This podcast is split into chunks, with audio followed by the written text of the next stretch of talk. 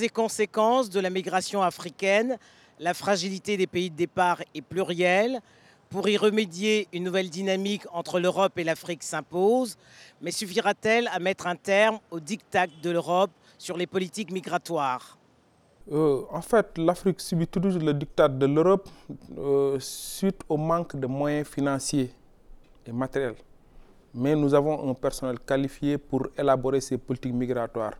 Mais pour euh, faire cette politique et aussi décliner en termes de projets les, ce qui est identifié à l'intérieur de ces politiques et les mettre en œuvre sur le terrain, il faut des moyens. Il faut aussi un cadre de gouvernance approprié. Pas au niveau pays, mais au niveau sous-régional. L'Afrique subit le diktat de l'Europe parce que euh, quand quelqu'un te donne toujours de l'argent, il est obligé de te dicter comment est-ce que tu dois gérer son argent. Aujourd'hui, euh, je pense qu'il euh, est temps qu'effectivement l'Afrique ses propres ressources pour gérer ces questions migratoires donc euh, liées à, la mobilité de sa jeunesse. Il est temps que l'Afrique aujourd'hui puisse utiliser ses ressources propres, mais aussi ses compétences euh, locales pour faire face à ces défis euh, qui, sont, qui sont les défis propres à l'Afrique et qui doivent être résolus par des Africains. L'Afrique subit toujours le dictat de la part de, de l'Occident pour diverses raisons, parce qu'on parle d'abord sur le fait de, l'élection. Les élections ont vraiment, les Européens, les Occidentaux ont vraiment un impact très considérable dans tout ce qui est choix des, des politiques, choix des, des, des présidents africains. C'est ce qui explique, c'est ce qui expliquerait peut-être le fait que l'Occident a, considérablement un impact sur la politique migratoire en Afrique. L'Afrique ne subit pas le diktat de, l'Europe, c'est une idée reçue. Euh, si nous imaginions seulement l'effet inverse de populations qui viennent en masse euh, émigrer en Afrique venant d'Europe, vous imaginez la, réaction des Africains qui euh, seraient confrontés à un sentiment d'invasion et qui seraient dans le réflexe de l'autodéfense. Donc on ne peut pas blâmer les Européens de vouloir demander aux Africains de mieux réguler et de les aider à contenir cette vague. Et, je dirais, euh, soit dit en passant sur ce sujet, que nous n'en sommes qu'aux prémices. Il y a quelque chose qui est plus profond qui arrive pour des causes euh, endogènes à l'Afrique. Je pense qu'il faut partir de l'existant il faut partir de l'existant. Il y a la CDAO, ce que la BAD est en train de faire, partir de ces directives et voir aussi au niveau des grands bassins migratoires quelles sont les opportunités de développement et construire avec ça. Dans le domaine de l'agriculture, dans le domaine de, l'élevage, dans le domaine de la pêche et dans beaucoup d'autres euh, secteurs. Parce qu'on sait que le secteur primaire marche très fort en, Afrique, donc il faudrait vraiment construire avec ce secteur-là. Pour ma part, aujourd'hui, il est, question de, de donner des outils à la jeunesse, à la jeune génération, euh, pour résoudre et régler considérablement la question de pauvreté, surtout en zone rurale, mais aussi euh, créer des opportunités pour des jeunes sur le continent de plus en plus, euh, l'idée, c'est pour comprendre cette question, il faut, il faut savoir pourquoi est-ce que les jeunes partent. Les jeunes partent de l'Afrique, les jeunes partent de nos zones rurales parce que nos zones ne, sont plus aujourd'hui capables d'offrir aux jeunes ces opportunités pour se prendre en charge et de vivre décemment. Et c'est ce qu'ils vont chercher. Les jeunes ne partent pas parce qu'ils ne sont pas courageux, les jeunes ne partent pas parce qu'ils ne sont pas suffisamment intelligents, mais ils partent parce que euh, leurs efforts ne payent pas. Et surtout dans le secteur agricole que je connais le mieux, c'est aujourd'hui un cercle vicieux qu'il faut repenser pour permettre permettre à ces jeunes d'avoir des opportunités et de pouvoir vivre décemment de leurs activités en Afrique et sur leur territoire. Oui, c'est une politique commune en passant par la CDAO, par l'UEMOA et aussi par les institutions financières régionales telles que la BAD. Les solutions régionales euh, pour gérer la migration en Afrique sont largement dépassées puisque le problème est tellement profond et structurel et qu'il est lié à la démographie, un sujet qui est encore tabou, qui est lié au climat, que euh, seule une approche continentale serait pertinente. Et pour ce faire, il faudrait que l'Union africaine réunisse un nouveau sommet qui s'occuperait exclusivement des questions de population et d'environnement. Ce sommet n'est pas encore arrivé et l'idée n'a pas encore germé. Vous prenez le cas du Sénégal, on dit que la diaspora envoie chaque année autour de 2000 milliards, ce qui dépasse de loin l'aide au développement. Donc, c'est comment canaliser ces, ces envois de fonds de la, diaspora? Comment vraiment ces remittances les canaliser dans des aspects productifs, au lieu de, de, continuer de les cantonner un peu dans les cérémonies familiales, dans la construction de mosquées, autre chose.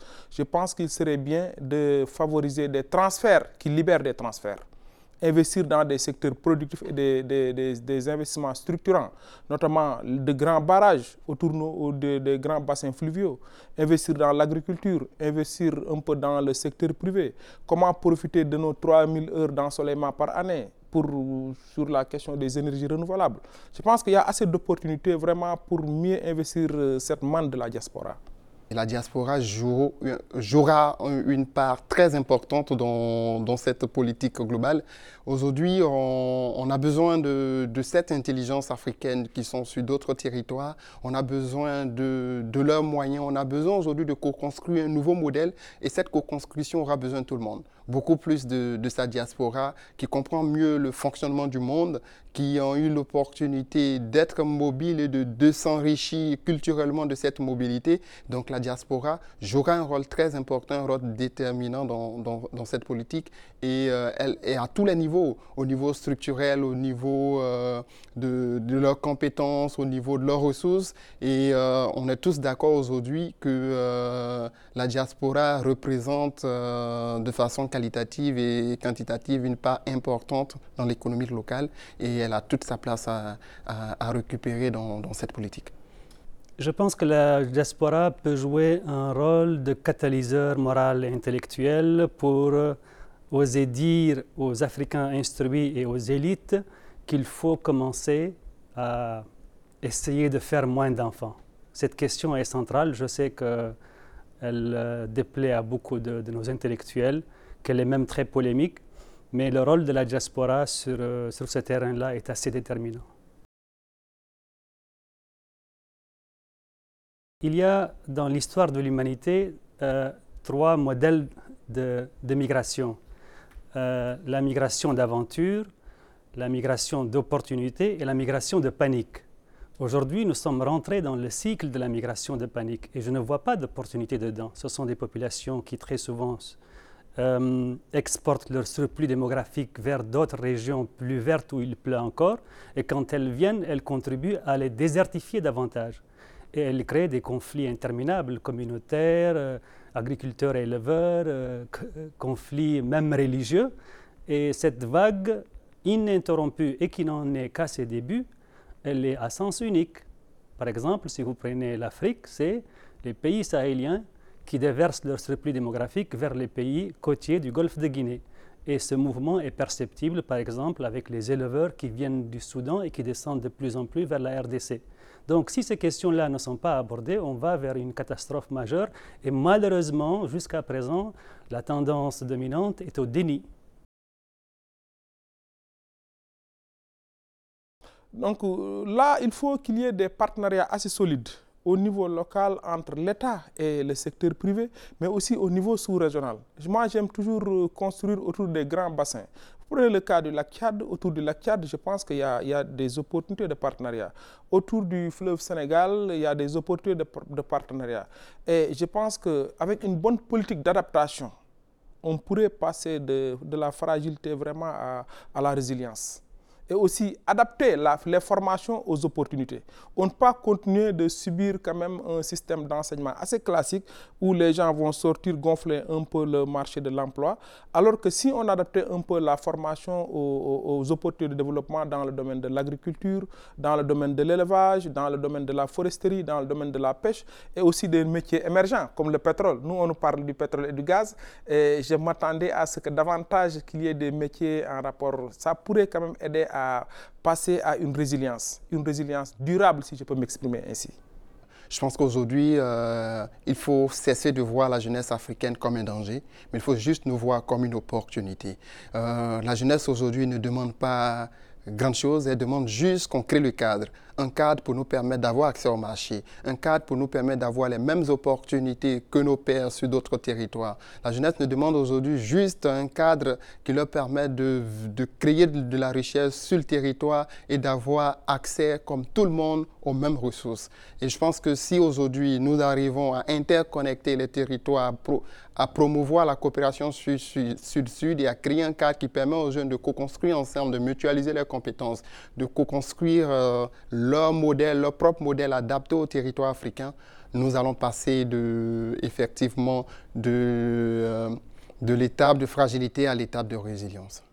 On ne peut passer de la fragilité chronique sur ces questions que je viens d'exposer à la résilience que si on accepte de traiter à l'origine, en amont, les causes et non pas les effets. Les causes sont la démographie et sa conséquence immédiate, la déforestation.